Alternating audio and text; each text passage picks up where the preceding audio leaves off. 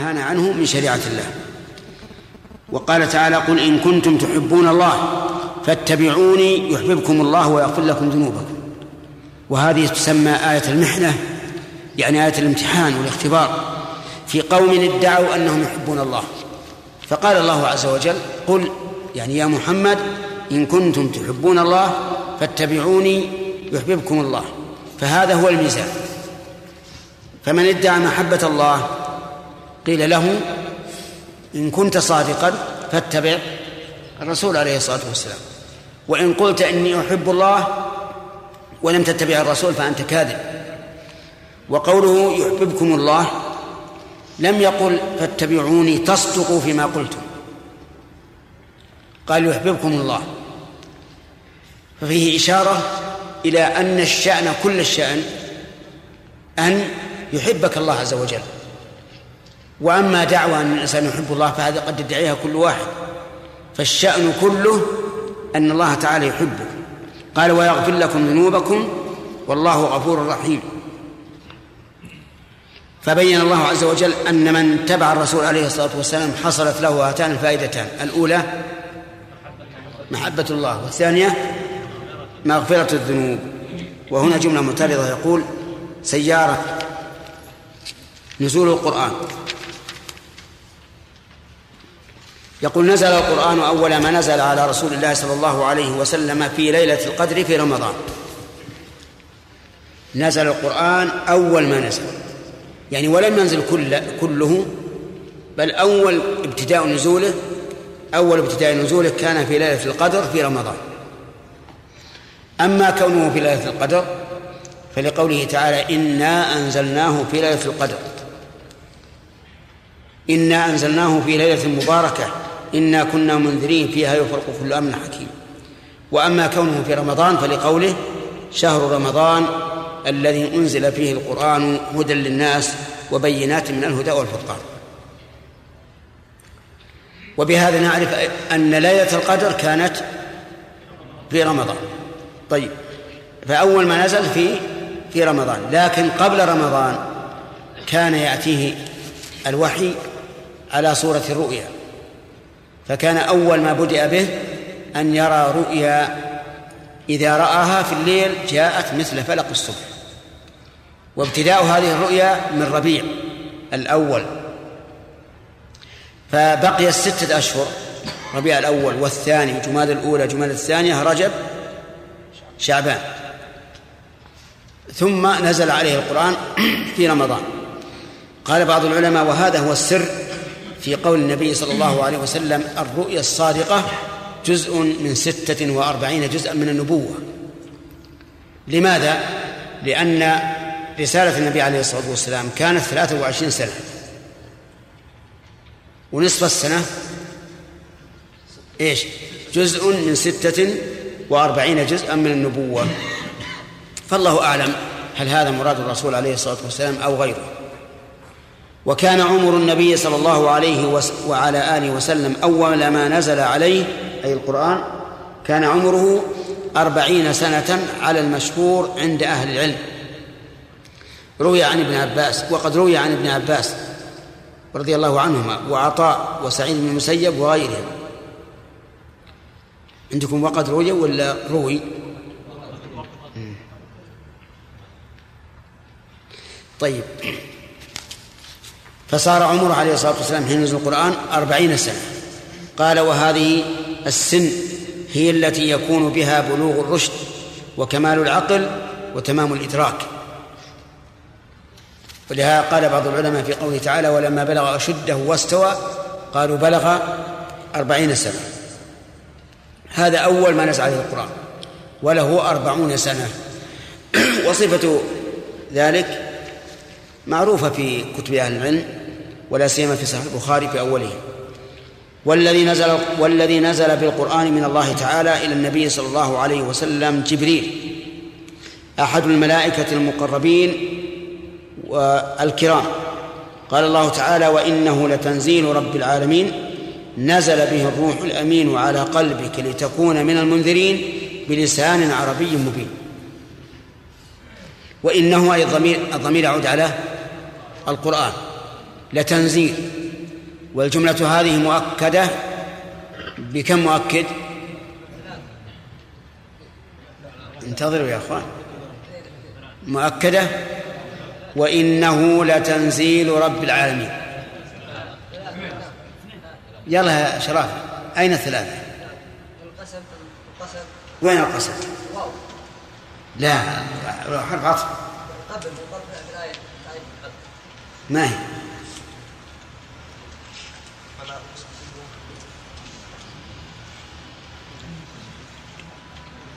ما فيها شيء. الآية اللي قبلها إن في ذلك الآية وما كان أكثر المؤمنين وأن ربك له العزيز الرحيم. المهم أنها مؤكدة بمؤكدين فقط. إن واللام وقوله إنه لتنزيل رب العالمين يعني القرآن. وأضاف التنزيل إلى رب العالمين إشارة إلى أن هذا القرآن لجميع العالمين ما دام المنزل له هو رب العالمين هو رب العالمين فإنه يكون لكل العالمين. نزل به الروح الأمين وهو جبريل عليه الصلاة والسلام. والأمين وصف لازم له. وحسن وصفه هنا لأنه نزل بأعظم أمانة ألا وهي القرآن. فلهذا وصف بأنه أمين. وكما قال الله تبارك وتعالى في سورة التكوير. قال إنه لقول رسول كريم ذي قوة عند ذي العرش مكين مطاع ثم أمين. وقول على قلبك. إنما ذكر محل نزوله وهو القلب إشارة إلى عقل النبي صلى الله عليه وسلم له وأنه نزله نزل على محل العقل وهو القلب. واللام في قوله تكون اللام لام التعليل. لتكون من المنذرين وقوله بلسان متعلق بنزل. يعني نزل بلسان عربي مبين أي بلغة. عربي نسبة إلى العرب وهم الذين كان منهم الرسول عليه الصلاة والسلام. مبين بين أو مبين؟ نعم هما جميعا. فهو بين في نفسه مبين لغيره. الشاهد أن هذا هذه الآية تدل على أن القرآن نزل من عند الله وأن الواسطة بين الله وبين الرسول هو جبريل عليه الصلاة والسلام وأن القرآن بلسان عربي. فهل يجوز لنا أن نترجمه إلى لغة أخرى؟ سيأتي إن شاء الله في هذا في هذه الرسالة. وقد كان لجبريل عليه السلام من الصفات الحميدة العظيمة من الكرم. والقوة والقرب من الله. إيش؟ والمكانة. والاحترام بين الملائكة والأمانة والحسن والطهارة ما جعله أهلا لأن يكون رسول الله رسول الله تعالى بوحيه إلى إلى رسله. هذه صفات عظيمة.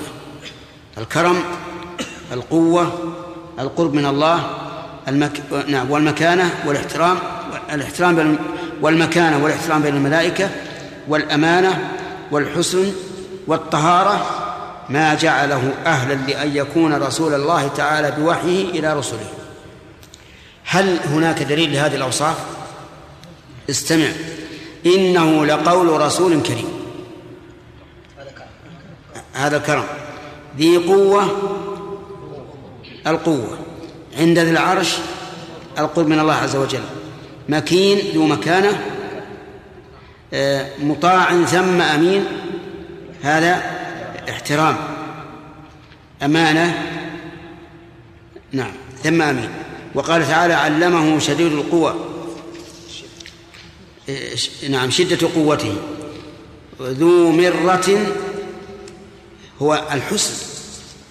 ذو مرة قال العلماء أي هيئة حسنة فاستوى وهو بالأفق الأعلى. وقال تعالى قل نزله روح القدس من ربك بالحق ليثبت الذين آمنوا وهدى وبشرى للمسلمين. هذا الطهارة. ولهذه الأوصاف العظيمة التي اتصف بها جبريل كان أهلا لأن يكون الحامل لكلام الله عز وجل إلى رسله صلوات الله وسلامه عليه. وقد بين الله تعالى لنا أوصاف جبريل الذي نزل بالقرآن من عنده. نعم. وهذا البيان يدل على عظمة القرآن وهدا وعناية الله تعالى به فإنه لا يرسل من كان عظيما لا يرسل من كان عظيما إلا بالأمور العظيمة. أليس كذلك؟ نعم. كون الله يصف جبريل بهذه الأوصاف العظيمة دليل على عظم ما أرسل به لأنه لا يرسل بالأمور العظيمة إلا من هو عظيم.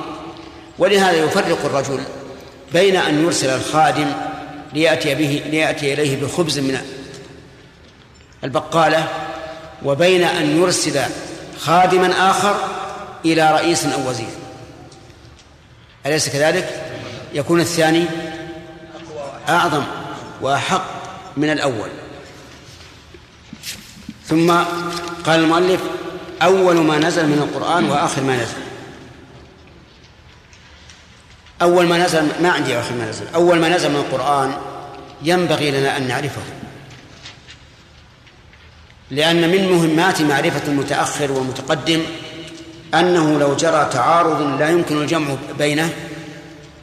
علمنا أن المتقدم إيش؟ منسوخ بالمتأخر. فلا بد أن نعرف. أول ما نزل يقول أول ما نزل من القرآن على وجه الإطلاق آه، قطعا الآيات الأولى من سورة العلق وهي قوله تعالى اقرأ باسم ربك الذي خلق خلق الإنسان من علق اقرأ وربك الأكرم الذي علم بالقلم علم الإنسان ما لم يعلم ها؟ الآيات الخمس الأولى عندكم الخمس؟ أحسن هي خمسة. أول ما نزل القرآن على وجه الإطلاق قطعا الآيات الخمس.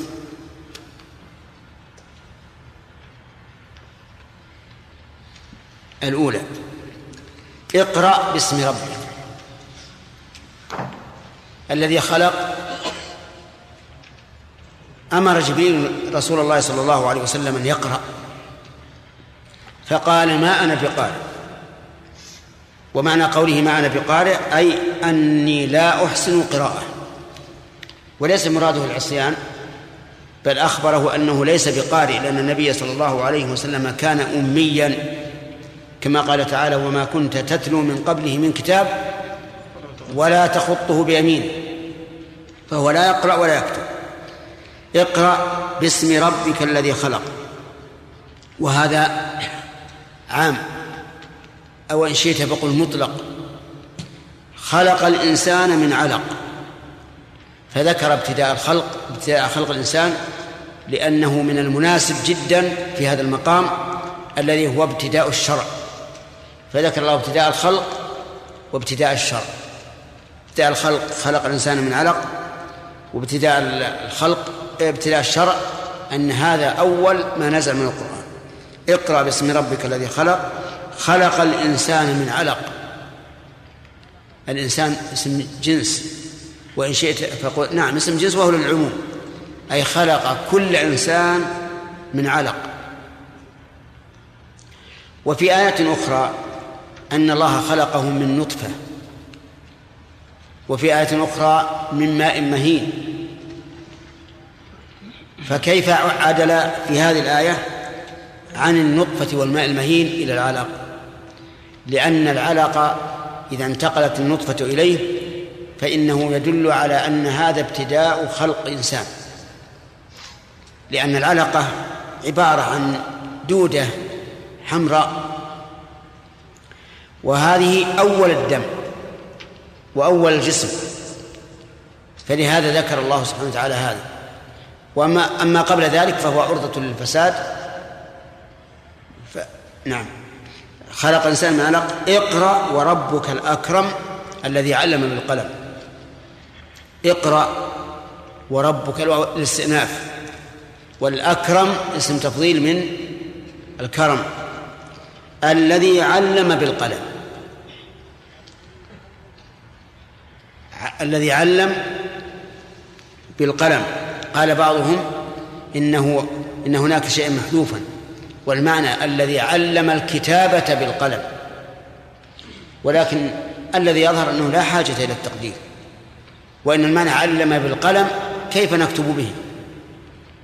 وإذا دار الأمر بين الحذف وعدم الحذف حمل الكلام على عدم الحذف لأنه الأصل. الذي وذكر القلم لأن هذا القرآن الكريم يحفظ في الصدور ويحفظ في الكتابة. والكتابة طريقها القلم. علم الإنسان ما لم يعلم. علم الإنسان أي كل إنسان ما لم يعلم. كما قال تعالى والله أخرجكم من بطون أمهاتكم لا تعلمون شيئا وجعل لكم السمع والأبصار والأفئدة لعلكم تشكرون. وقول ما لم يعلم إذا قال قائل أين العائد إلى الموصول؟ قلنا محذوف تقدير ما لم يعلمه. الشاهد أن هذه الآيات هي أول ما نزل من القرآن.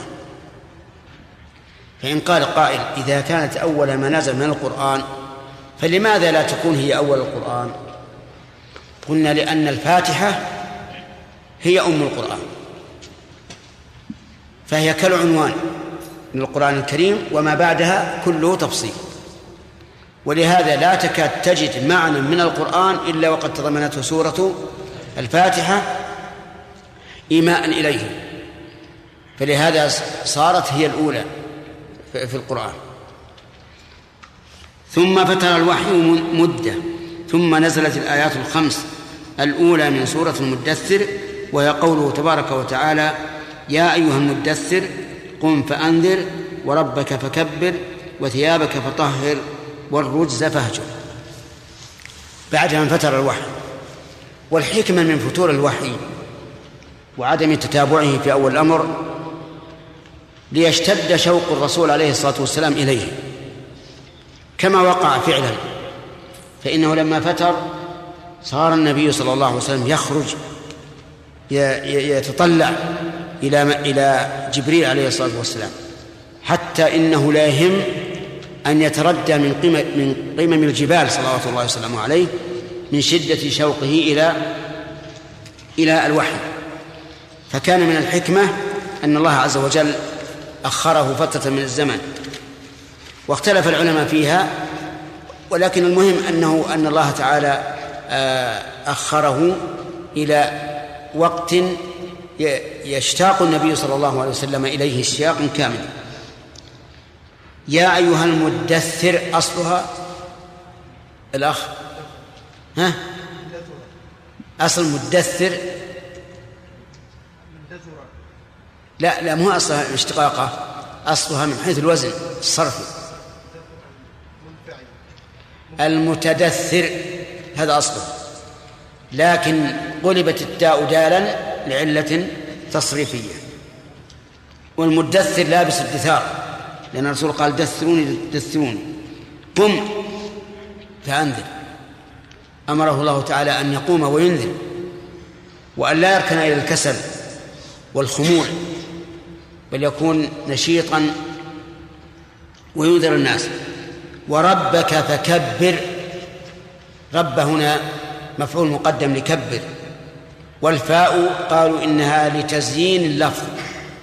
وقيل إنها عاطفة والأصل فربك فربك كبر. والرجز. نعم وثيابك فطهر. ثيابك. هل هي ثياب الثياب الحسية؟ أي طهر ثيابك من النجاسة أو الثياب المعنوية المشار إليها في قوله تعالى ولباس التقوى ذلك خير نعم الثاني هذا هذا هو المهم. ولهذا قال والرجز يعني الأوثان فاهجر. فأمره الله تعالى في هذه الأمور الأمور أربعة. قم فأنذر. اثنان. وربك فكبر. ثلاثة. وثيابك فطهر. أربعة. خمسة صار والرجز فاهجر. فقام عليه الصلاة والسلام. وأنذر.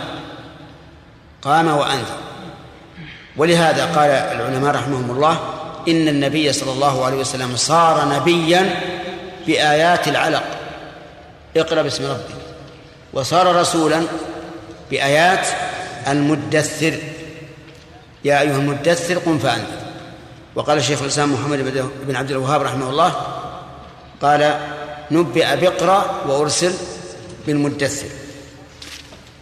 يقول ففي الصحيحين صحيح البخاري ومسلم عن عائشة رضي الله عنها في بدء الوحي قالت حتى جاءه الحق وهو في غار حراء فجاءه الملك. جاءه الحق يعني الشرع أو أو القرآن.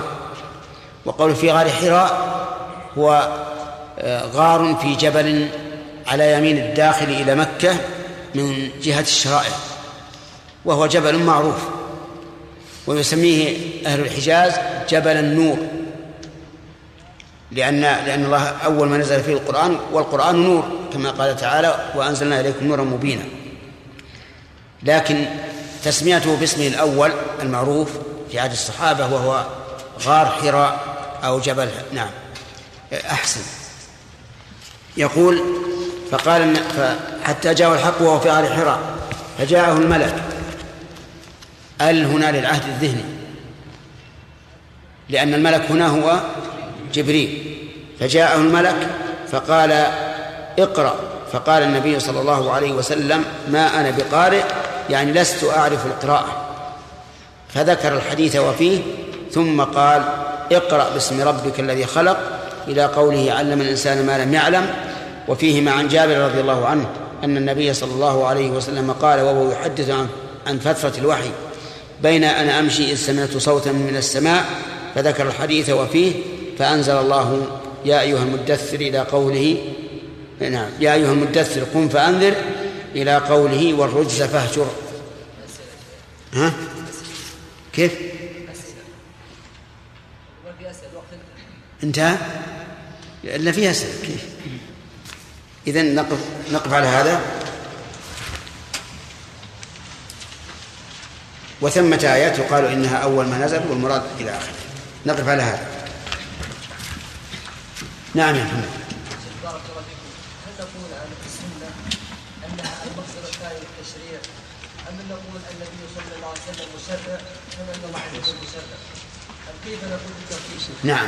أما إن قيل المصدر الثاني بمعنى أن أن أننا لا نقبلها إلا في المرتبة الثانية فهذا غلط لأنها بمنزلة القرآن.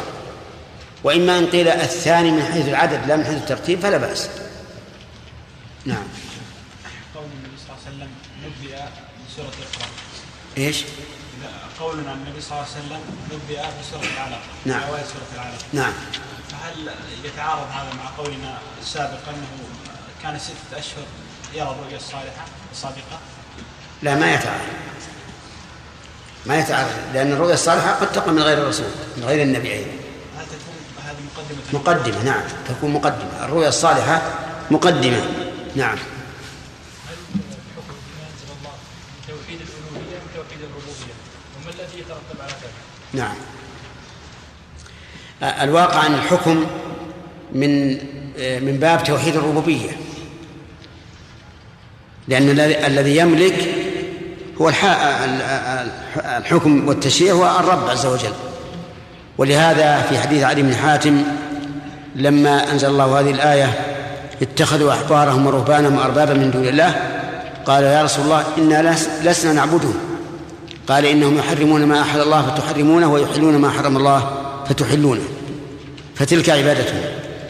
فعلاقتها بتوحيد الربوبية أقوى من من تعلقها بتوحيد الألوهية. ومن جهة أخرى نقول لها علاقة بتوحيد العبودية لأن من من الشرائع أن يتعبد لله.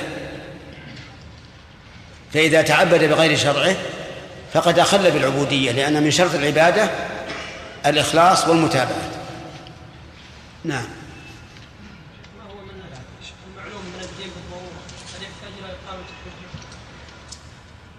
الحجة؟ نعم. ولهذا قال العلماء من أنكر وجوب الصلوات الخمس وهو حديث عهد بإسلام أو في بادية بعيدة فإنه لا يحكم بكفره حتى يبلغ. ثم إن القول بأن هذا معلوم بالضرورة من الدين أمر نسبي.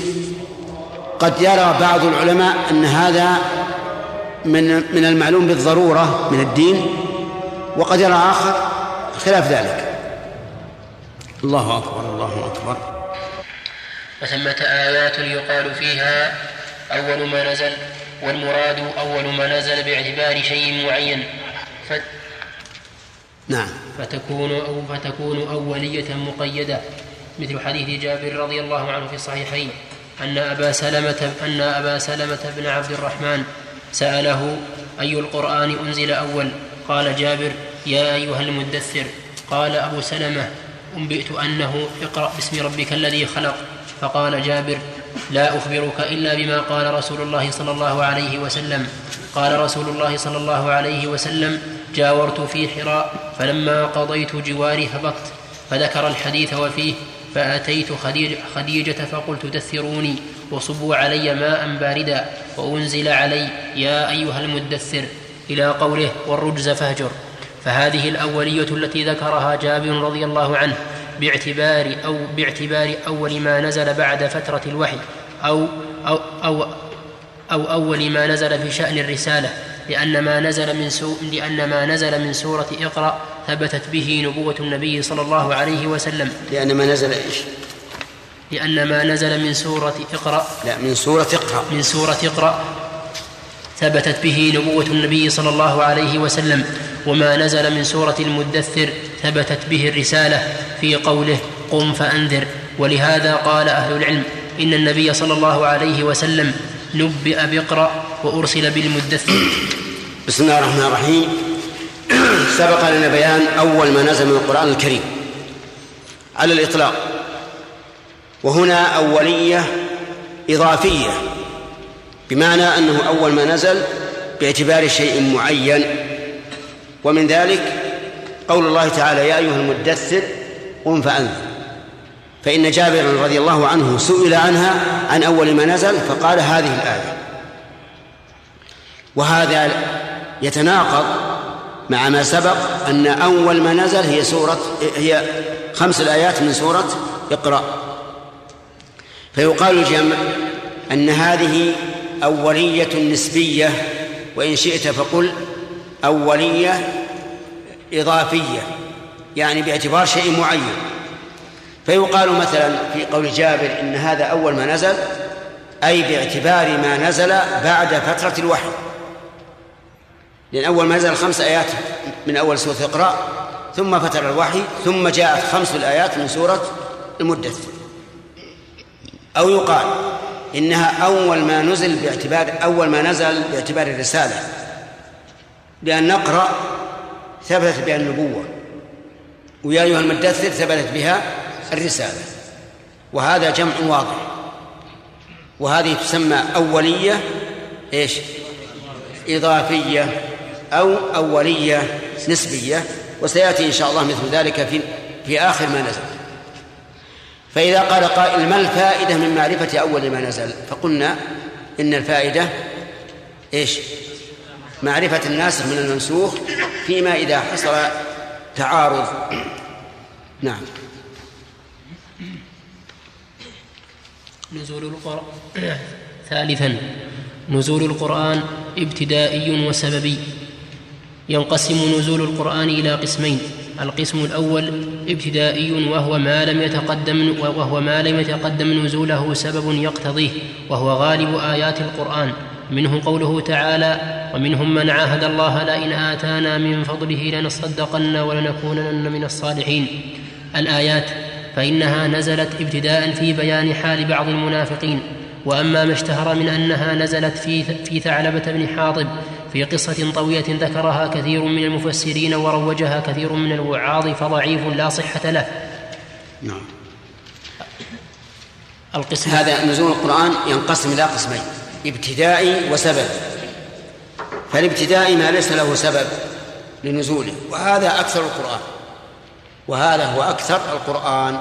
ومنه قوله تعالى اقرأ باسم ربك الذي خلق. ويا أيها المدثر. وألف لم من ذلك الكتاب. المهم أن أكثر آيات القرآن نزلت إيش؟ بدون سبب ابتداء.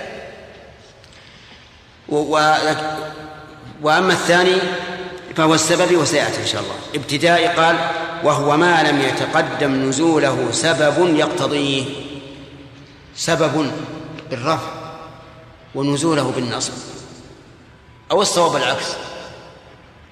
ما لم يتقدم نزوله سببا. ها؟ الأول نعم صح. لأن سبب هو الفاعل. وهو غالب آيات القرآن الكريم. ومنه قوله تعالى ومنه من عاهد الله.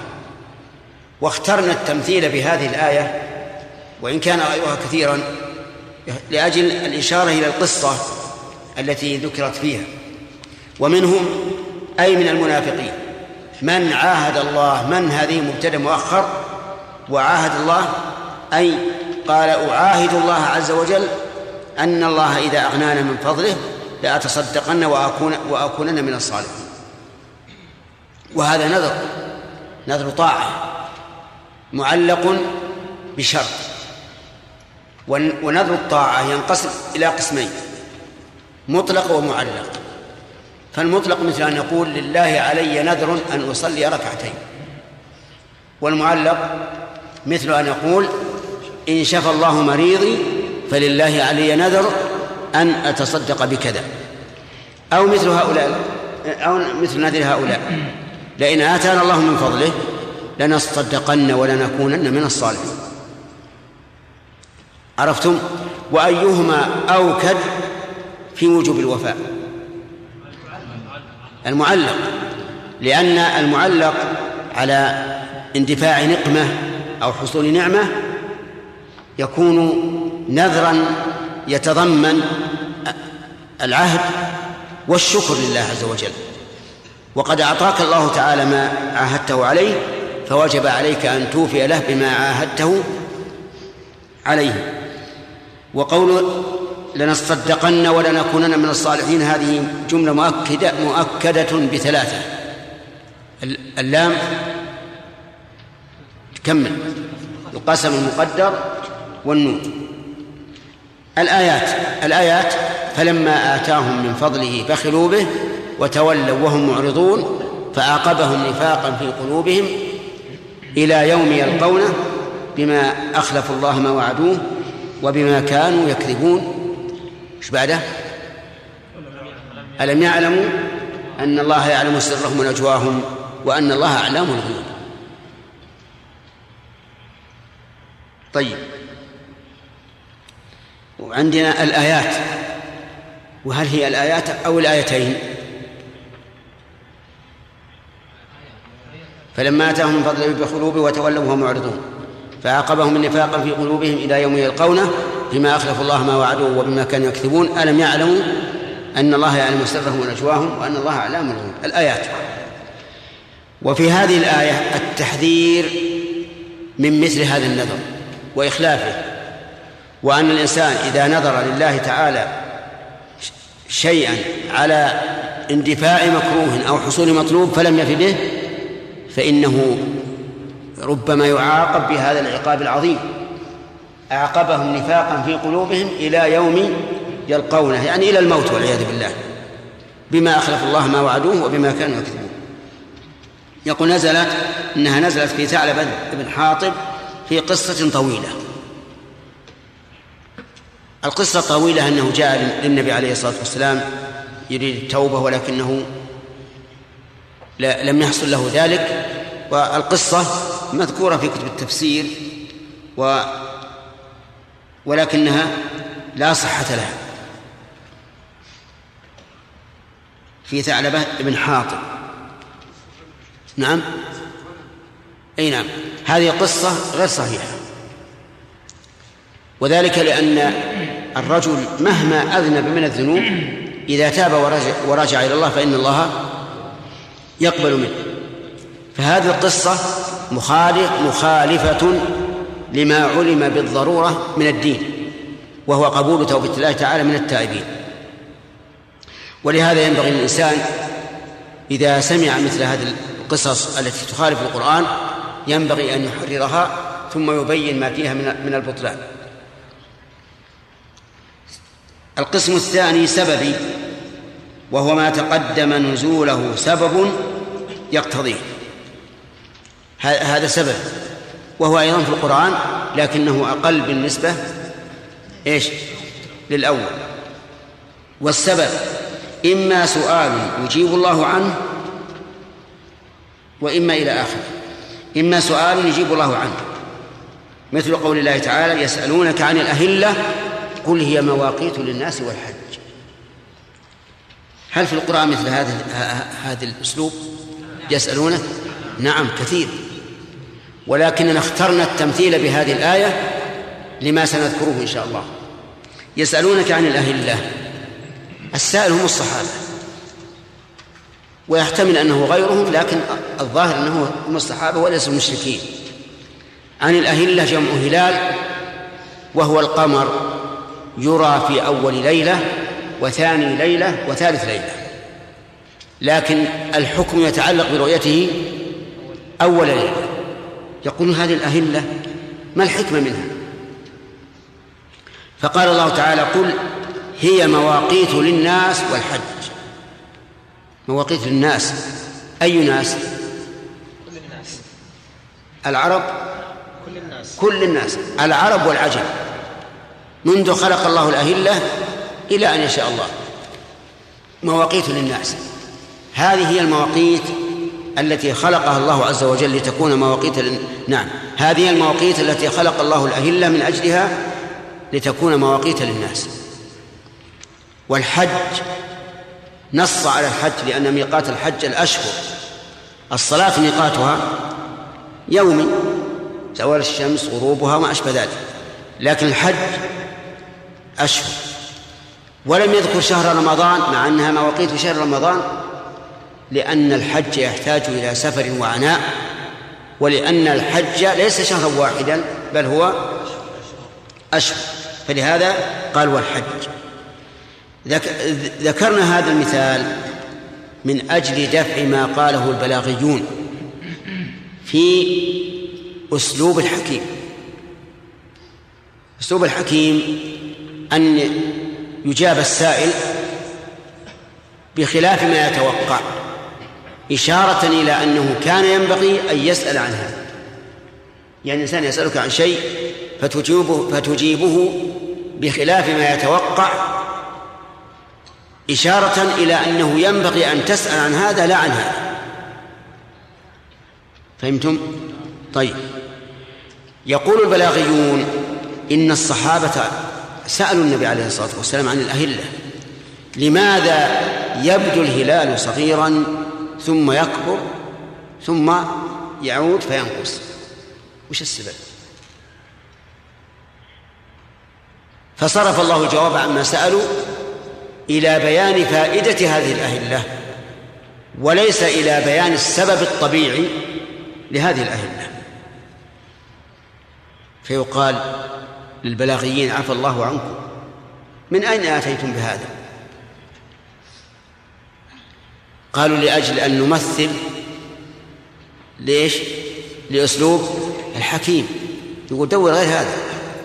القرآن لا تمثل به إلا على وجه صحيح ثابت. ولا نظن أن الصحابة يسألون الرسول عليه الصلاة والسلام مثل هذا السؤال مع أن القصة لا أصل لها أصلا. أفهمتم الآن؟ هذه الآية يقول البلاغيون إنها من أسلوب الحكيم لأن الصحابة الأخ أنت يقول البلاغيون إنها من أسلوب الحكيم لأن الصحابة لأن الصحابة عن كي يعني ما وجه سؤال عن إيش؟ عن اوقات ها؟ عن إيش؟ أين سافرت؟ قريب؟ الله مسافة قصر ولا أقل؟ هداك الله. آه طيب. آه من يعرف؟ نعم. سألوه عن سبب زيادة نقصان الهلال وسبب زيادة الهلال ونقصانه سألوه عن نعم. عن زيادة الهلال ونقصان. ليش أول ما يهل صغير ثم يكبر حتى يمتلئ؟ فأجيب بأن ينبغي أن تسأل عن غير هذا. هذه مسألة طبيعية فلكية ما لكم فيها مصلحة. المصلحة لماذا جعلها الله عز وجل؟ لتكون مواقيت الناس والحج. للناس في معاملاتهم. في معاملاتهم في وفياتهم في ولادتهم في غير ذلك. مواقيت.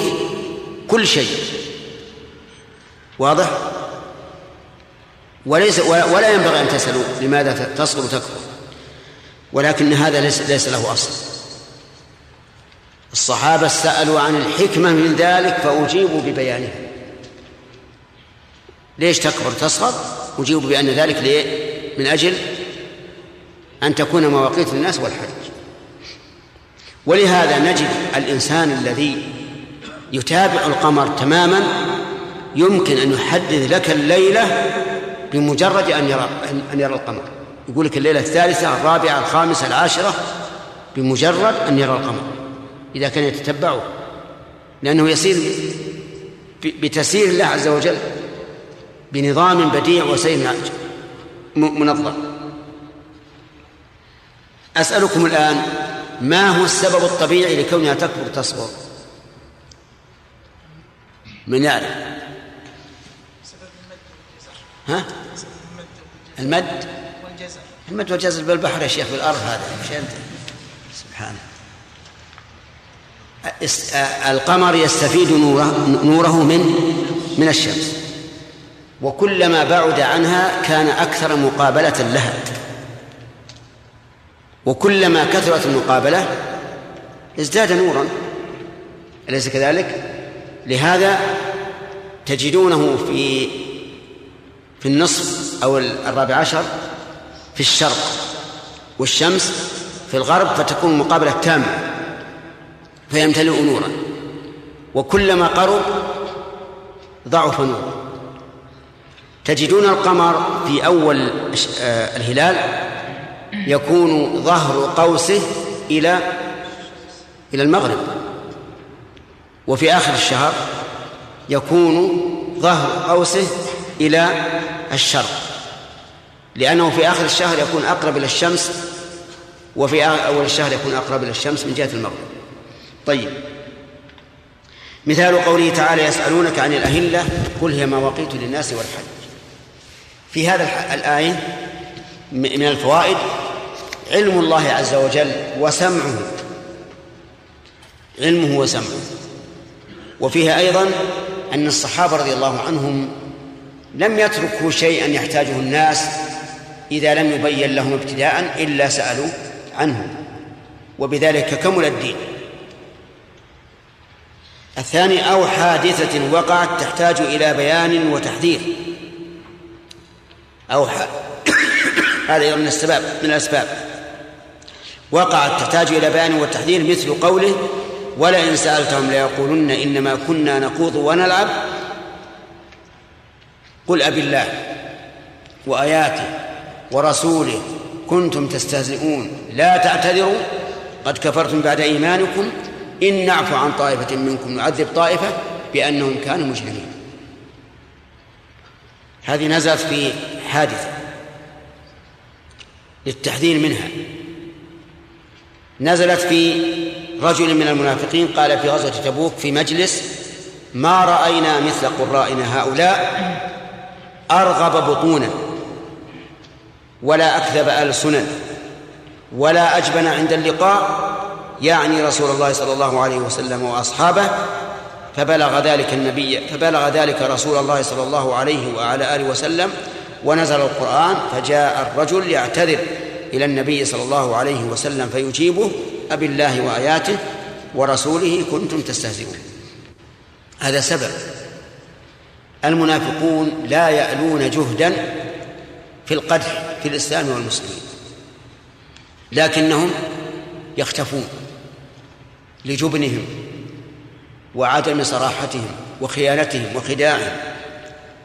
يقول ما رأينا مثل قرائنا هؤلاء إلى آخره.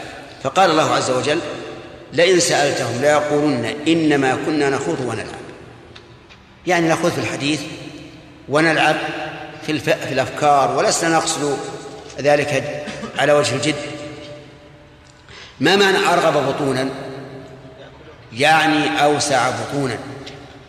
وسعة البطن يقتضي كثرة الأكل. المعنى أن هؤلاء ليس لهم هم إلا بطونهم ولا أكذب ألسنا. الكذب هو الإخبار بخلاف الواقع. ولا أجبن عند اللقاء والجبن هو الشح بالنفس والبخل هو الشح بالمال. هذه الأوصاف يا إخوان من أحق الناس أن يتصف بها؟ المنافقون. المنافقون هم أحق الناس بذلك.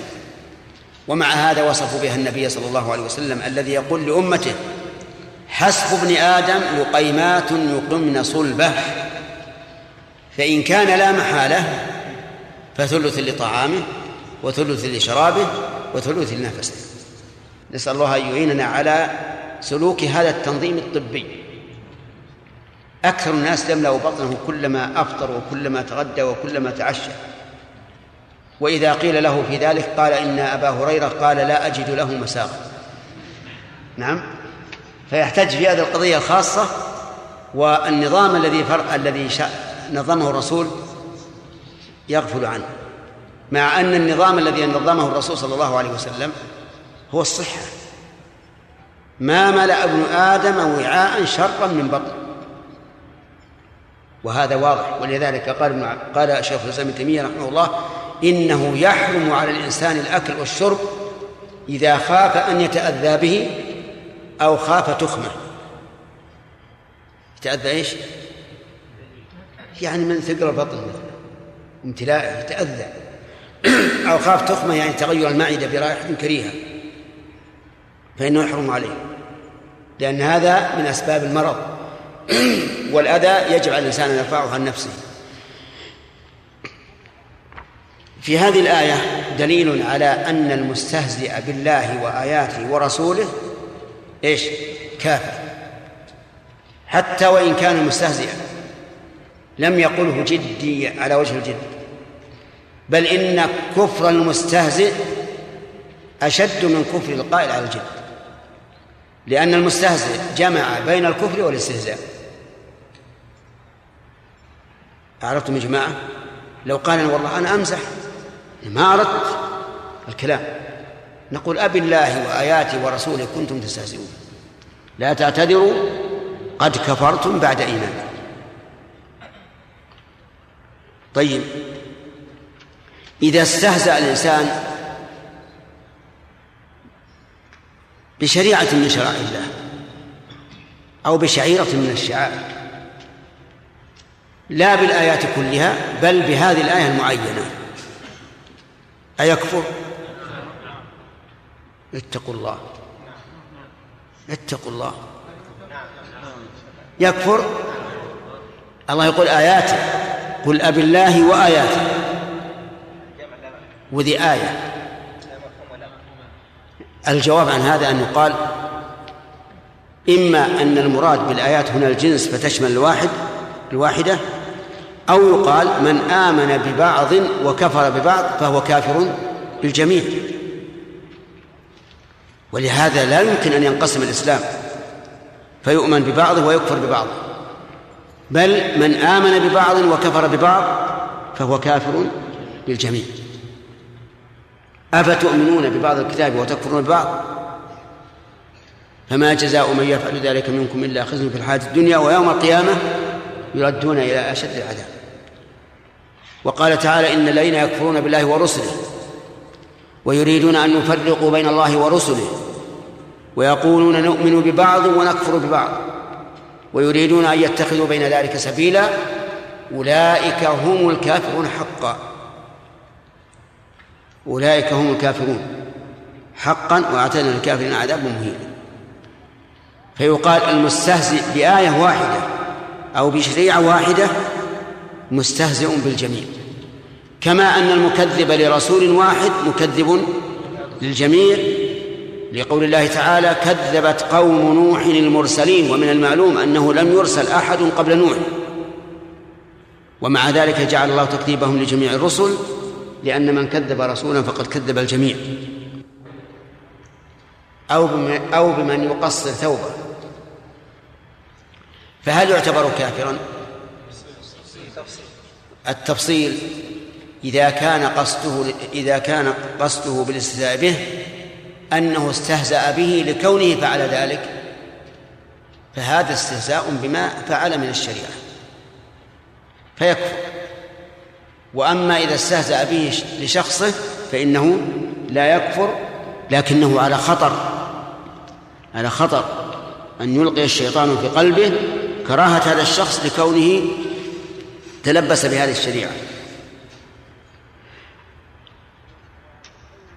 ويتبين الفرق بأنه لو فعل هذا غيره ممن يكون له الاحترام في قلبه لم إيش؟ لم يستهزئ به يعني لو أن أحدا ممن له الاحترام في قلبه قصر ثوبه أو أعفى لحيته ما استهزأ به. فالمهم أن هناك فرق بين الاستهزاء بالشرع والاستهزاء بمن تلبس بالشرع. الأول لا تفصيل فيه أنه كفر والثاني فيه التفصيل. طيب الواقع أننا نشرح هذا لأنه مهم وإلا كان مثال يمثل به يمشي طيب هذا نزل هذه الآية نزلت لسبب أو لغير سبب؟ طيب. سؤال من استهزأ بالله أو آياته أو رسوله؟ هل تقبل توبته؟ الدليل إن نعفو عن طائفة منكم نعذب طائفة. إن نعفو عن طائفة منكم نعذب طائفة. والطائفة التي يعفى عنها هي الطائفة التي تابت. وليس هذا من باب من دخوله تحت المشيئة. يعني لو قال قائل إن نعفو عن طائفة نعذب طائفة يعني أن الأمر تحت المشيئة نقول لا. إن نعفو عن طائفة وذلك بالمنة عليها أن تتوب. مثل قوله ثم تاب عليهم ليتوبوا أي يسر لهم التوبة. هذه مثلها.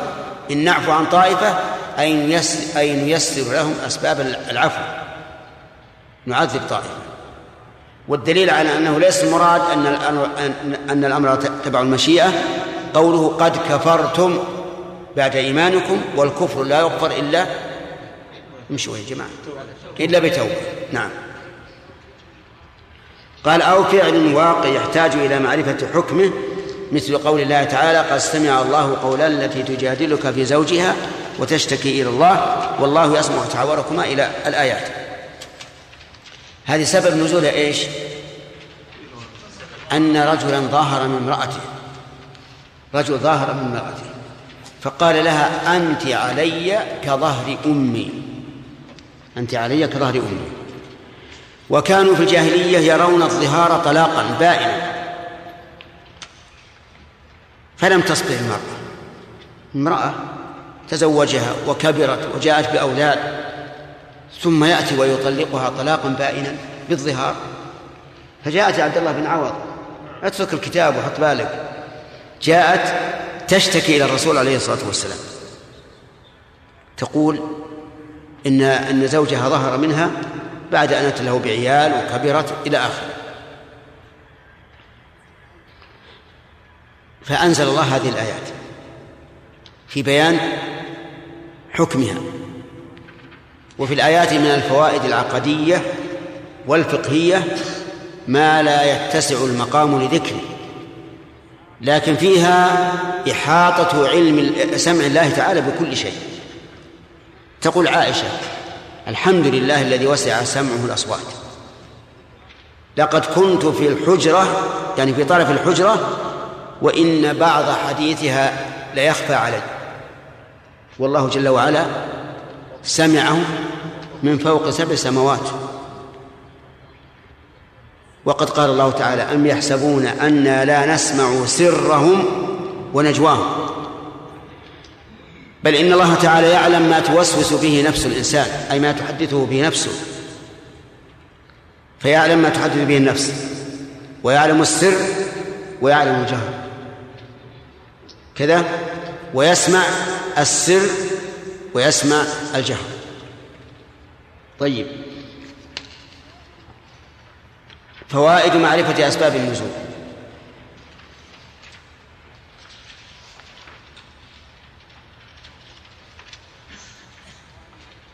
نعم.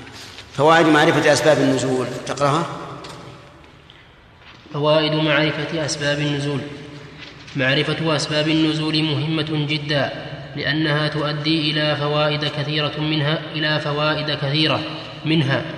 أولا بيان أن القرآن نزل من الله تعالى وذلك لأن النبي صلى الله عليه وسلم يسأل عن الشيء فيتوقف عن الجواب أحيانا حتى ينزل عليه الوحي أو يخفى عليه الأمر الواقع فينزل الوحي مبينا له.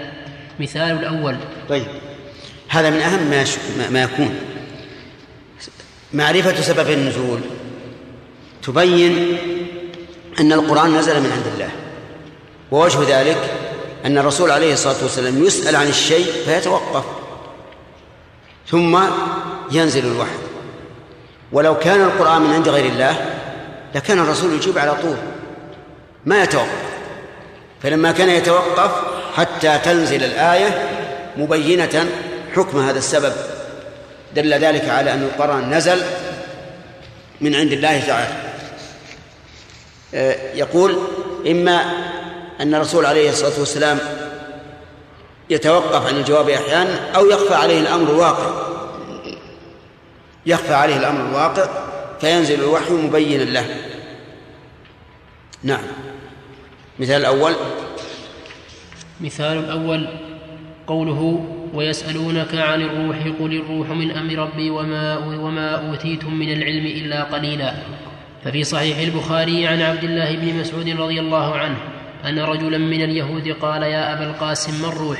فسكت. وفي لفظ فأمسك النبي صلى الله عليه وسلم فلم يرد عليهم شيئا فلم يرد عليهم شيئا فعلمت أنه يوحى إليه فقمت مقامي. فلما نزل الوحي قال ويسألونك عن الروح قل الروح من أمر ربي الآية. نعم. يسألونك عن الروح. اليهود سألوا النبي صلى الله عليه وسلم عن الروح وكذلك ورد أن قريش يسألون عن الروح. والمراد بالروح هنا النفس. النفس التي في الإنسان. وش هذه الروح؟ إن كانت في البدن صار حيا متكلما سميعا بصيرا ماشيا قاعدا. وإذا خرج من البدن صار جثة هامدة. وش هذا الروح؟ وحقيقة إنها تبهر العقول. فقال الله عز وجل يسألونك عن الروح قل الروح من أمر ربي. يعني من أمر الله التي لا يمكن أن نطلع عليها إلا عن طريق الوحي. ثم قال وما أوتيتم من العلم إلا قليلا وهذا كالتبكيت له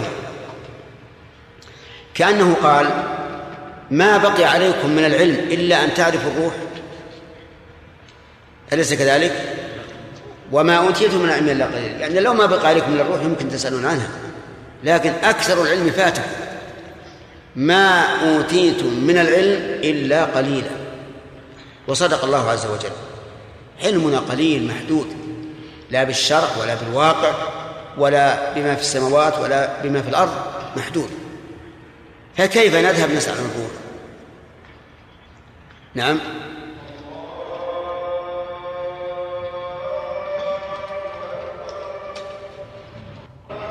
الذي نرى أن القرآن تكلم الله به حين إنزاله. وأن الذي في اللوح المحفوظ ذكر القرآن. فقوله بل هو قرآن مجيد في لوح محفوظ أي ذكره ونزوله وما أشبه ذلك. نظير ذلك قوله تعالى وإنه لفي زبر الأولين. القرآن في زبر الأولين لكن هل المراد أن القرآن نفسه؟ إن القرآن نفسه في الكتب السابقة أو الحديث عنه. هذا الظاهر أن هذا مثله وأن قوله تعالى في لوح محفوظ يعني أن الله تعالى بين أنه سيكون هذا القرآن وسينزل وأن الله تعالى تكلم به مرة واحدة حين إنزاله. هذا ما تبين لنا والعلم عند الله. نعم الرحمن. الله عليك في الدرس الماضي أقول كان في يعني خطأ مطبعي. نعم. لأن لما ذكرنا أوصاف جبريل نعم. قلنا وقد بين الله تعالى لنا أوصاف جبريل الذي نزل بالقرآن من عنده وتدل على عظم القرآن. يعني العبارة كذا. إيه يعني يعني خطأ مطبعي. وش وش وش ترى الصواب؟ كأنها والله أعلم أنها وهي تدل على عظم القرآن. إيه يعني فيها سقط. إي نعم. يعني على كل حال يمكن وهي أوضح. لكن ما نزل كان عندي أنا الكتاب هذا أو الرسالة مكتوبة بخط اليد. لكني دورته ما وجدته. نعم. نعم. استهزأ بالرسول عليه الصلاة والسلام بعد وفاته. إيش؟ من استهزأ بالرسول عليه الصلاة والسلام بعد وفاته. نعم. هل حكم قبول توبته كحكم سبه عليه الصلاة والسلام بعد وفاته؟ يعني من سب الرسول صلى الله عليه وسلم بعد وفاته فإنها تقبل توبته إذا تاب لكنه يقتل. تقبل توبته ويقتل. يقتل آه، أخذا بالثأر لرسول الله صلى الله عليه وسلم. لا لأنه لا تقبل توبته. فإذا قتلناه غسلناه وصلنا عليه وفعلنا به كفعل المسلمين. نعم.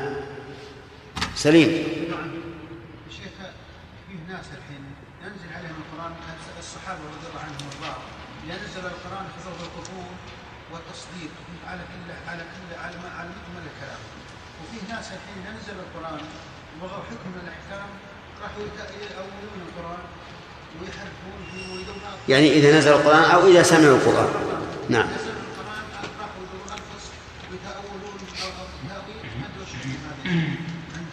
على كل حال تعرف أن ال- الذي يؤمن بالله عز وجل و- وشرعه ما يذهب إلى تتبع الرخص والتأويل. يحرم عليه. ما دام تبين له أن الحق في كذا يجب عليه أن يأخذ بالحق. نعم. نعم. بالنسبة لدرس الصباح يا شيخ أقول كما هي. كما هي. دروس الصباح كما هي. بسم الله الرحمن الرحيم الحمد لله رب العالمين صلى الله وسلم على عبده ورسوله نبينا محمد وعلى آله وصحبه أجمعين. قال شيخنا حفظه الله تعالى في كتابه أصول في التفسير في ذكر فوا في ذكر فوائد معرفة أسباب النزول. معرفة أسباب النزول مهمة جدا لأنها تؤدي إلى فوائد كثيرة. منها أولا بيان أن القرآن نزل من الله بسم الله تعالى الرحمن الرحيم. قبل أن نشرع في هذا البحث سبق لنا أن القرآن نوعان ابتدائي. نعم. وسببي نزول القرآن نوعان ابتدائي وسببي. أيهما أكثر؟ إيه الأول الابتدائي. طيب. وسبق لنا أن أمثلة لبيان سبب النزول والآن نشرع في معرفة أسباب النزول. اولا بيان أن القرآن نزل من الله تعالى وذلك لأن النبي صلى الله عليه وسلم يسأل عن الشيء فيتوقف عن الجواب أحيانا حتى ينزل عليه الوحي. أو يخفى عليه الأمر الواقع فينزل الوحي مبينا له. مثال الأول قوله ويسأل قوله ويسألونك عن الروح قل الروح من أمر ربي وما أوتيتم من العلم إلا قليلا. ففي صح نعم. هذا من أسباب هذا من فوائد معرفة أسباب النزول. بيان أن القرآن نزل من عند الله. لأن النبي صلى الله عليه وسلم يسأل عن الأشياء فيتوقف أحيانا حتى ينزل عليه الوحي. وهذا يدل على أن القرآن من عند الله. إذ لو كان من عند محمد صلى الله عليه وعلى, وعلى آله وسلم لم إيش؟ لم يتوقف. نعم. ففي صحيح البخاري عن عبد الله بن مسعود رضي الله عنه أن رجلا من اليهود قال يا أبا القاسم ما الروح؟ فسكت. وفي لفظ فأمسك النبي صلى الله عليه وسلم فلم, فلم يرد عليهم شيئا فعلمت أنه يوحى إليه فقمت مقامي فلما نزل الوحي قال ويسألونك عن الروح قل الروح من أمر ربي. الآية. نعم. يسألونك عن الروح يعني الناس فيشمل اليهود ويشمل قريشا لأن قريشا أيضا سألوا النبي صلى الله عليه وعلى آله وسلم عن الروح. والمراد بالروح على القول الصحيح روح الإنسان. فقال الله تعالى قل قل الروح من أمر ربي يعني من أموره. فأمر هنا ليس من أمر ربي جمعه أوامر أو أمور. نعم. جمع أوامر. جمعه أمور. يعني من شأن الله عز وجل. وما أوتيتم من العلم إلا قليلا. يعني هل لم يفتكم من العلم إلا أن تعرفوا الروح؟ ما أكثر الأشياء التي لا تعلمونها. نعم. ومثال الثاني هذا هذا الأول. ما هو؟ يسأل ف... أن النبي صلى الله عليه وعلى آله وسلم يسأل عن الشيء فيتوقف حتى أنزل عليه الوحي. الثاني ومثال الثاني قوله قوله تعالى يقولون لئن رجعنا إلى المدينة ليخرجن الأعز منها الأذل. ففي صحيح البخاري أن زيد بن أرقم رضي الله تعالى عنه سمع عبد الله بن أبي رأس المنافقين يقول ذلك يريد أن الأعز ورسول الله صلى الله عليه وسلم ورسول الله صلى الله عليه وسلم وأصحابه الأذل. فأخبر زيد عمه بذلك فأخبر به النبي صلى الله عليه وسلم فدعا النبي صلى الله عليه وسلم زيدا فأخبره بما سمع ثم أرسل إلى عبد الله بن أبي وأصحابه فحلفوا ما قالوا فصدقهم رسول الله صلى الله عليه وسلم فأنزل الله تصديق زيد في هذه الآية فاستبان الأمر لرسول الله صلى الله عليه وسلم. هذه الآية كما لا يخفى في سورة المنافقين. يقولون لئن رجعنا إلى المدينة ليخرجن الأعز منها الأذل. وهنا القائل عبد الله بن أبي لكنه زعيمه فنسب القول إليهم جميعا. ليخرجن الأعز منها منها الأذل. يريدون بالأعز أنفسهم وبالأذل رسول الله صلى الله عليه وعلى آله وسلم وأصحابه. فأخبر زيد عمه بذلك. فأخبر النبي صلى الله عليه فأخبر به النبي صلى الله عليه وعلى آله وسلم.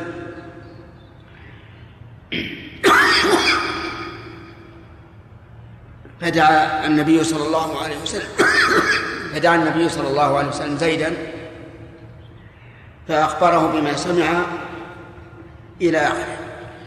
في هذا الحديث ينبغي أن يتخذ أصلا للتثبت فيما نقل.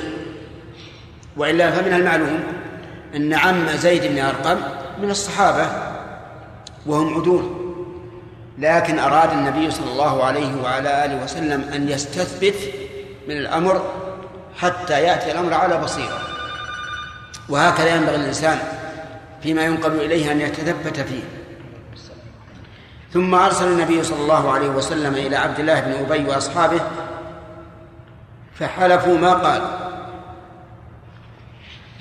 وهكذا شأن المنافقين.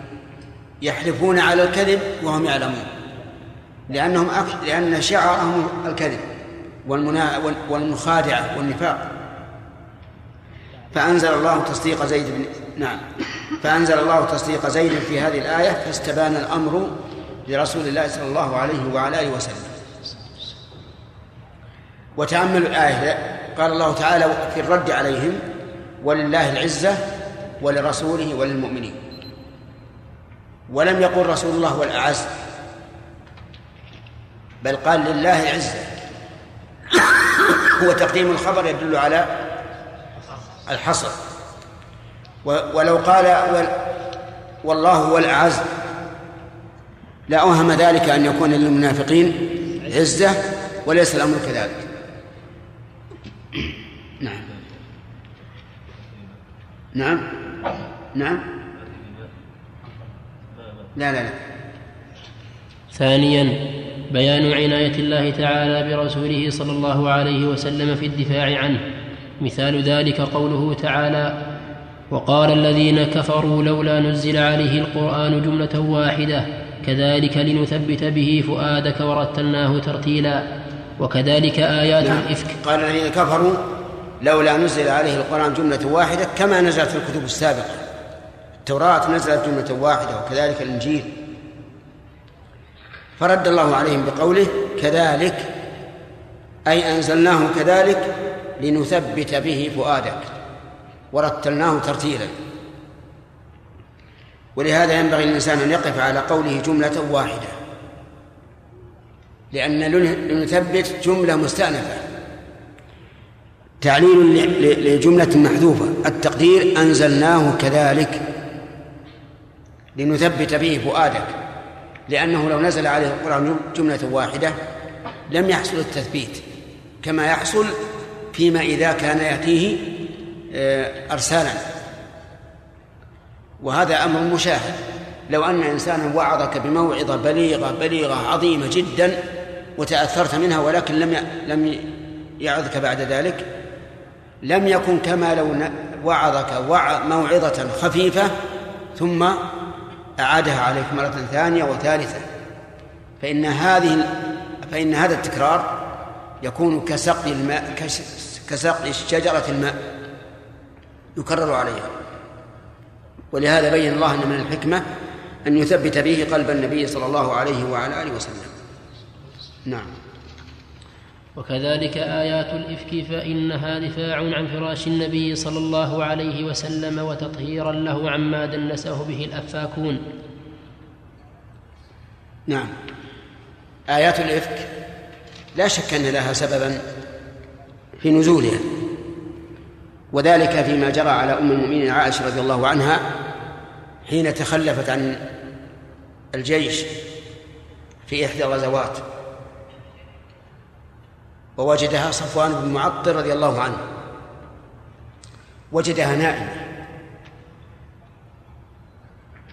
ثم أناخ بعيرة ولم يتكلم لها بأي كلمة احتراما لفراش النبي صلى الله عليه وعلى آله وسلم. لكنه وضع قدمه على ذراع البعير ثم ركبت أم المؤمنين عائشة ثم ذهب بها يقودها. ولم يجعلها بين يديه بل كانت من خلفه فلما وصل إلى القوم فرح المنافقون بهذا ورأوا ذلك فرصة في إيش؟ في الطعن برسول الله صلى الله عليه وعلى آله وسلم بتدنيس فراشه وحاشاه من ذلك وحصل في ذلك ما حصل والقصة معروفة في كتب التاريخ والسير وفي كتب كتب الصحاح والمسانيد. الحكمة من ذلك هو إيش؟ الدفاع عن النبي صلى الله عليه وعلى آله وسلم. ولكن هذا لم ينفع المنافقين ولم ينفع الرافضة الذين ما زالوا إلى الآن يطعنون في عائشة أم المؤمنين رضي الله عنها. وإن كانوا لا يتفوهون بما بالإفك لكنهم يطعنون بها في تصرفاتها التي يزعمون أنها طعن فيها مع أنه إنما صدر عن اجتهاد منها والمجتهد إن أصاب فله أجران وإن أخطأ فله أجر. نعم. ثالثا بيان عناية الله تعالى بعباده في تفريج كرباتهم وإزالة غمومهم. مثال ذلك آية التيمم. ففي صحيح البخاري أنه ضاع عقد لعائشه رضي الله عنها وهي مع النبي صلى الله عليه وسلم في بعض أسفاره فأقام النبي صلى الله عليه وسلم لطلبه وأقام الناس على غير ماء فشكوا ذلك إلى أبي بكر فذكر فشكوا ذلك إلى أبي بكر فذكر الحديث وفيه فأنزل الله آية التيمم فتيمموا فقال أسيد بن حضير ما هي بأول بركتكم يا آل أبي بكر؟ والحديث في البخاري مطولا. هذا أيضا إذا عرفنا سبب نزول آية التيمم عرفنا عناية الله تعالى بالعباد وتفريج كرباتهم وإزالة غمومهم. لأن سبب نزول آية التيمم هو أنه ضاع عقد لعائشة رضي الله عنها والعقد هو عبارة عن ما تلبسه المرأة في عنقها كما قال الشاعر وفي عنق الحسناء يستحسن العقد. ضاع وبقي الناس على على غير ماء. فأغمهم ذلك الأمر وأهمهم فأنزل الله آية التيمم فتيمموا بدلا عن الماء.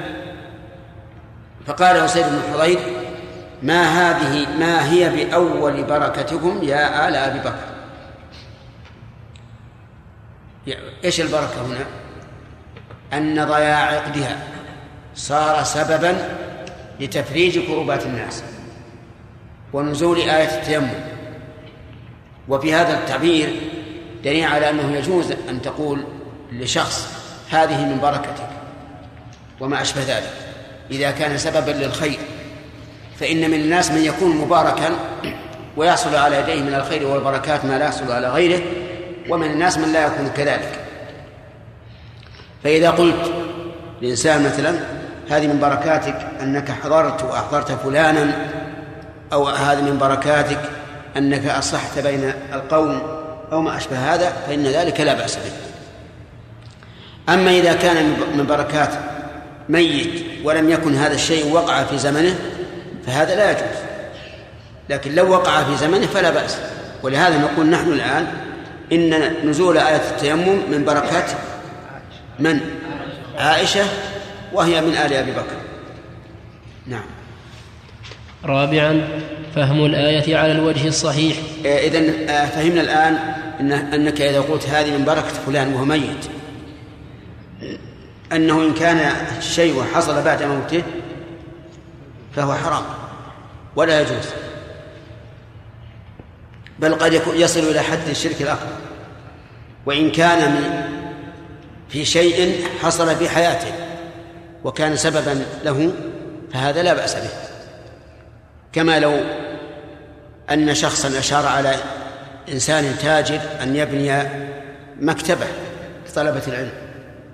واستمرت هذه المكتبة يطالع فيها طلاب العلم وينتفعون بها ومات الرجل. فنقول هذه من بركة فلان. ولا بأس بذلك. لأنها لأنه حقا هو الذي كان سببا لوجودها. نعم. رابعا فهم الآية على الوجه الصحيح. مثال ذلك قوله تعالى إن الصفا والمروة من شعائر الله فمن حج البيت أو اعتمر فلا جناح عليه أن يطوف بهما أن يسعى بينهما فإن ظاهر قوله فلا جناح عليه أن غاية أمر السعي بينهما أن يكون من قسم مباح. وفي صحيح البخاري عن عاصم بن سليمان أنه قال سألت أنس بن مالك رضي الله عنه عن الصفا والمروة قال كنا نرى أنهما من أمر الجاهلية فلما كان الإسلام أمسكنا عنهما فأنزل الله تعالى إن الصفا والمروة من شعائر الله إلى قوله أن يطوف بهما. وبهذا عرف أن نفي الجناح ليس المراد به بيان لي أن وبهذا عرف أن نفي الجناح ليس المراد ليس المراد به بيان أصل حكم السعي. أصل. حكم السعي أصل حكم السعي. وإنما المراد نفي تحرجهم بإمساكهم عنه حيث كانوا يرون أنهما من أمر الجاهلية. أما أصل حكم السعي فقد تبين بقوله من شعائر الله. هذه الآية اذا قرأها الإنسان أول ما يقرأها. إن الصفا والمروة من شعائر الله فمن حج البيت أو اعتمر فلا جناح عليه أن يطوف بهما. فإنه يظن أن السعي ليس بأمر مشروع. غاية ما فيه أنه إيش؟ مباح. لكن إذا عرفنا سبب النزول عرفنا أن المراد بنفي الجناح نفي نفي التحرج الذي كان يصيبهم عند عند السعي بينهما. كان السعي من أمر الجاهلية. فتحرج عنه المسلمون. وقالوا عبادة جاهلية فلا نطوف فلا نطوف بين الصفا والمروة. فأنزل الله تعالى إن الصفا والمروة من شعائر الله.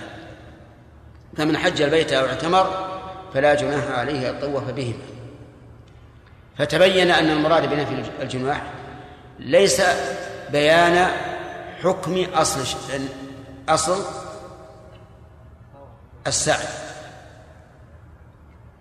ليس المراد به بيان حكم السعي وإنما المراد إيش؟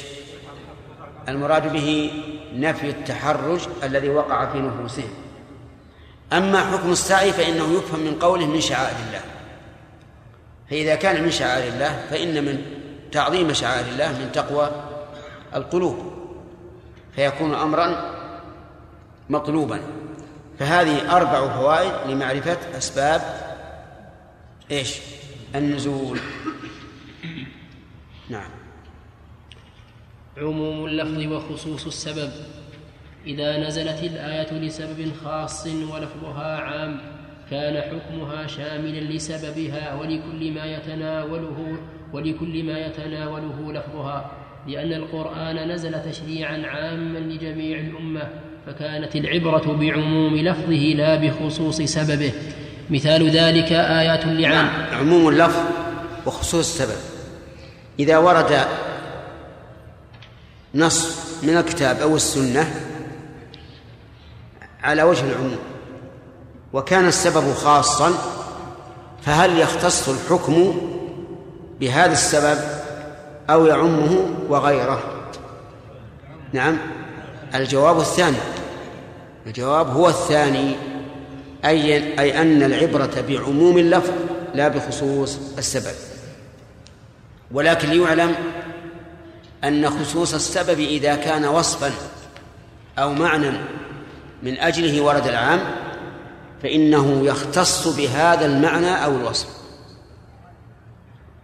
مثال ذلك قال النبي صلى الله عليه وعلى آله وسلم ليس من البر ليس من البر الصيام الصيام في السفر. لو أخذنا هذا اللفظ على عمومه لكان الصوم في السفر مخالفا للبر سواء شق أم لم يشق. أليس كذلك؟ نعم. لكن سبب هذا الحديث أن النبي صلى الله عليه وسلم رأى زحاما ورجلا قد ظلل عليه والناس حوله ينظرون ماذا يحصل له فقال ما هذا؟ قالوا صائم. قال ليس من البر الصيام في السفر. فهذا العموم يتنزل على من كانت حاله إيه؟ مثل هذا حال هذا الرجل. بدليل أن الرسول عليه الصلاة والسلام كان يصوم في السفر. وعليه فخصوص السبب إما أن يكون خصوصا عينيا أو خصوصا وصفيا. فإن كان عينيا فإنه لا يخصص به العموم قطعا. وإن كان وصفيا فإنه يخصص به العموم لأن حقيقة الوصف أنه عام أليس كذلك؟ إذا قلنا ليس من البر صيام من شق عليه الصوم هذا عام ولا خاص؟ عام لكنه خاص بحال معينة وهي حال من من يشق عليه الصوم فانتبهوا لهذه النقطة لأنها مهمة إذ قد يقول قائل أنتم قعدتم قاعدة أنه ليس من البر الصيام في السفر. نعم. أن قعدتم قاعدة أن العبرة بعموم اللفظ. وهذا لفظ عام ليس من البر الصيام في السفر مطلقا. فيقال إن النبي صلى الله عليه وسلم ذكره على حال مخصوصة وهي حال من؟ إيش؟ من شق عليه الصوم. نعم. مثال ذلك آيات اللعان وهي قوله تعالى والذين يرمون أزواجهم ولم يكن لهم شهداء إلا أنفسهم إلى قوله إن كان من الصادقين ففي صحيح البخاري من حديث من حديث ابن عباس رضي الله عنهما أن هلال بن أمية قذف امرأته عند النبي صلى الله عليه وسلم بشريك بن سحماء فقال النبي صلى الله عليه وسلم البينة أو حد في ظهرك. البينة. نعم. البي البينة أو حد في يجوز البينة. فأما على النصب فالمعنى أحسن. أقم البينة. وأما على الرفع التقدير عليك البينة. البينة أو حد في ظهرك. البينة أو حد في ظهرك. فقال فقال هلال والذي بعثك بالحق إني لصادق فلينزلن الله ما يبرئ ظهري من الحد فنزل جبريل وأنزل عليه والذين يرمون أزواجهم فقرأ حتى بلغ. فنزل جبريل. فنزل جبريل وأنزل عليه والذين يرمون أزواجهم فقرأ حتى بلغ إن كان من الصادقين. الحديث فهذه الآيات نزلت بسبب قذف هلال بن أمية لامرأته لكن حكمها شامل له ولغيره. بدليل ما رواه البخاري من حديث سهل بن سعد رضي الله عنه أن عويمر العجلاني جاء إلى النبي صلى الله عليه وسلم فقال يا رسول الله رجل وجد مع امرأته رجلا أيقتله فتقتلونه أم كيف يصنع؟ فقال النبي صلى الله عليه وسلم قد انزل قد انزل قد أنزل الله القرآن فيك وفي صاحبتك. فأمرهما رسول الله صلى الله عليه وسلم بالملاعنة بما سمى الله في كتابه فلاعنها الحديث. فجعل النبي صلى الله عليه وسلم حكم هذه الآيات شاملا لهلال بن أمية وغيره.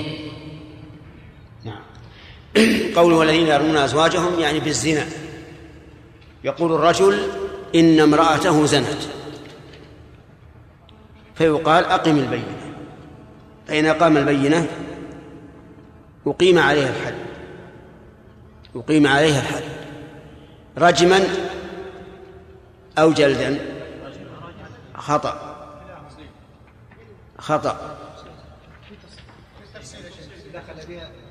إن كان قد جامعها فهو رجل وإن لم يجامعها فجلد. طيب. إذا أقام البينة فقد علم الحكم. إذا لم يقم البينة فإن أقرت ثبت الحكم بإيش؟ بإقرارها وحدت.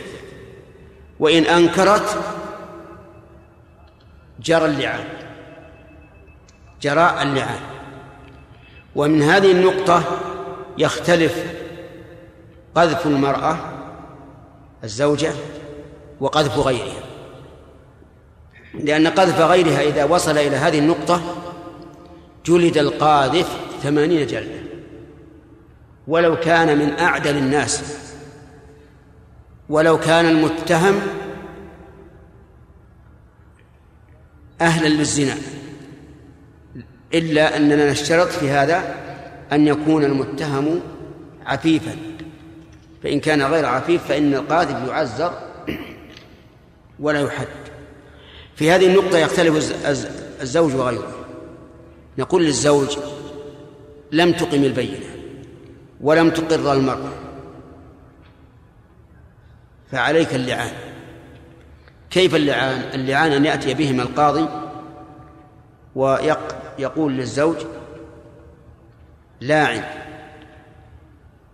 فقل أشهد بالله أن زوجتي هذه قد زنت أربع مرات.